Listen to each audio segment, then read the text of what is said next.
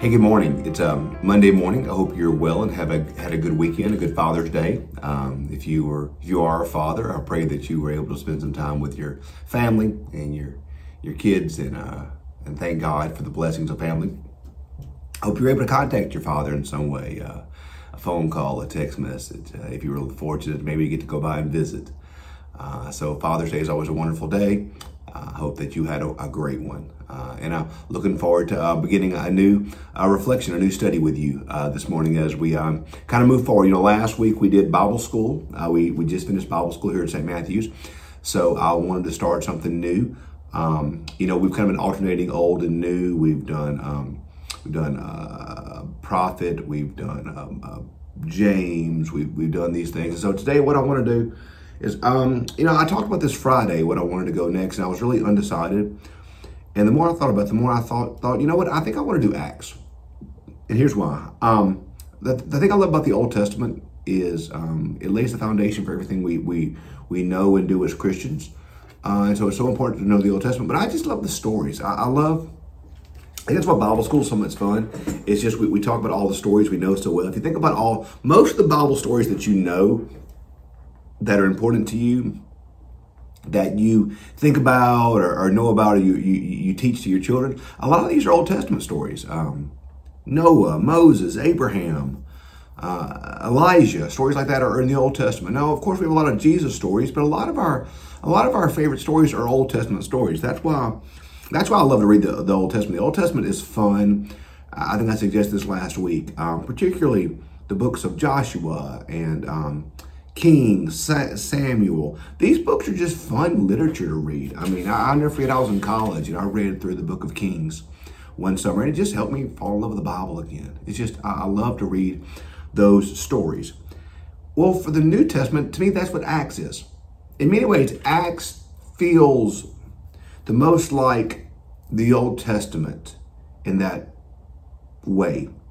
Some of our favorite stories in the New Testament. Some of our favorite stories with Paul we find in Acts. So I thought, you know what, um, particularly being post Pentecost, uh, because Pentecost is a big deal in the book of Acts. Um, if you follow a church, if you go to a church that follows a lectionary, um, you're probably reading through Acts in some way. So I thought, well, let's just do Acts because it captures so much what I love about the Old Testament while also telling us a lot of the, the, the New Testament uh, stories that we that we need to know and that we need to understand. And deals a lot with the Holy Spirit, with the church, with things such as this. So I, I really love Acts. So what we're going to do the next while is we're just going to work through the book of Acts together. So today we're going to um, we'll read verses. Uh, we're going to read the first two sections of chapter one. Um, we'll read verses. Uh, this is Acts one. We'll read one through eleven. Acts one through eleven, where it says this: In my first book, Theophilus.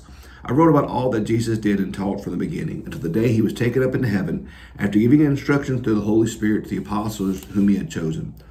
After his suffering, he presented himself alive to them by many convincing proofs, appearing to them during forty days and speaking about the kingdom of God. While staying with them, he ordered them not to leave Jerusalem, but to wait there for the promise of the Father.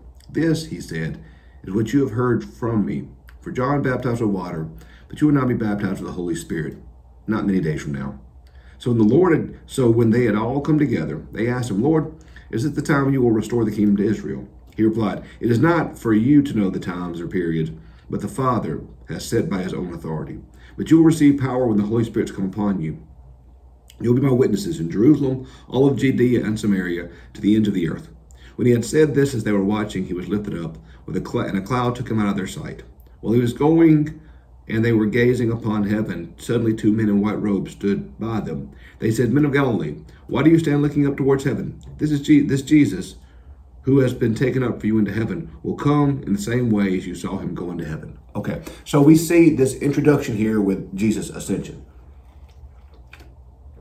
First, let's look at the, the introduction. We see here it says uh, this, this, this, book is written to Theophilus. Theophilus is the Greek word for lover of God. Um, Acts is the second volume of a two volume work with Luke. Luke wrote both the Gospel of Luke and the book of Acts, and he dedicated them to Theophilus. We don't know if Theophilus was an actual individual, um, you know, a person named Theophilus. It wasn't uncommon in that world for you to have patrons who, you know, you dedicated works to. That is entirely possible. That Luke dedicated these books to a Christian patron named Theophilus. Entirely possible. Theophilus is also the Greek word for lover of God. So it could be that this is just a book written to all those who love God. We don't know, but we do know that Luke wrote this. And Luke wrote his gospel in the book of Acts to be read kind of together. Uh, they're, they're two volumes of one work. The Gospel of Luke tells the story of Jesus. So in the Gospel of Luke, we see Jesus' um, life, death, resurrection. Um, Luke is a wonderful gospel. Luke is a Gentile doctor. We'll see more about Luke in Acts because Luke will actually be present in the, later part of Acts. Luke is a wonderful gospel. Luke really focuses upon the Gentile um, understanding of who Jesus is. Luke, being a Gentile, makes perfect sense. So, um, Luke is a brilliant writer. You see, if you were to look at the Greek of his writing, you would see just how in depth his writing is. It's very beautiful, poignant work. So that's Luke's gospel. Now we see the book of Acts, which is Luke giving the church the same treatment he gave Jesus. In other words, this is a narrative history of the early church, starting from the ascension all the way through the end of Paul's ministry in many ways. So, um, so if you read Luke and Acts, you'll get a really good understanding of the first um, roughly 64 years of the church, uh, Jesus' life and ministry, and then the work of Paul and his missionary journeys. So we'll we'll we'll, we'll see that in here. So um, we see that that's what he's is doing here. He tells Jesus Jesus tells the disciples, the apostles, um, wait here in Jerusalem for the Holy Spirit. John baptized with water, I baptized by the Spirit. Then we see verses 6 through 11, his ascension. Uh, and I love uh, the ascension where we get the Great Commission here in Luke's Gospel. I like the way he, he gives it to us. But uh, the ascension is a very powerful moment in the, Jesus' ministry. First, now he ascends to the to heaven to the Father, and the the Spirit. The Scripture tells us that Jesus is at the right hand of the Father now, interceding for us. Jesus, at this moment, is at the right hand of the Father, praying for us. And that's a powerful concept to think about that Jesus Christ sits at the right hand of the Father, even now, in this moment now, praying for you. If no one else in your life is praying for you, Jesus is. Jesus is at the right hand of the Father, interceding for us, interceding for us and for the Father's uh, will and love in our life. That's a powerful thing. So, right now, Jesus is in heaven and he will return. Um, it says in verse 11, he'll return the same way he ascended. Um, so he ascends to the Father, and the Spirit will come now and uh, and, and and live in us and through us. But I like the Great Commission here in Acts one, um, chapter eight. You will receive power when the Holy Spirit has come upon you, and you will be my witnesses in Jerusalem, Judea, Samaria, to the ends of the earth. Uh, four specific places Jesus tells us that we'll be his witnesses. Jerusalem, that's our backyard. That's where we live. That's our streets. That's our neighborhoods. That's our work. That's our communities. That we will be Jesus' witness to the most immediate relationships around us. Jerusalem, that's our backyard. We will represent Jesus in the Walmart here in Madison, in the Walmart in Canton, the Walmart in Bogachiel, McComb, Brookhaven. We will be Jesus' representative, Jesus' ambassadors in our hometowns. The ones who know us the best will represent Jesus. We will be his witness. Then Jerusalem. I mean, I'm sorry, the Judea.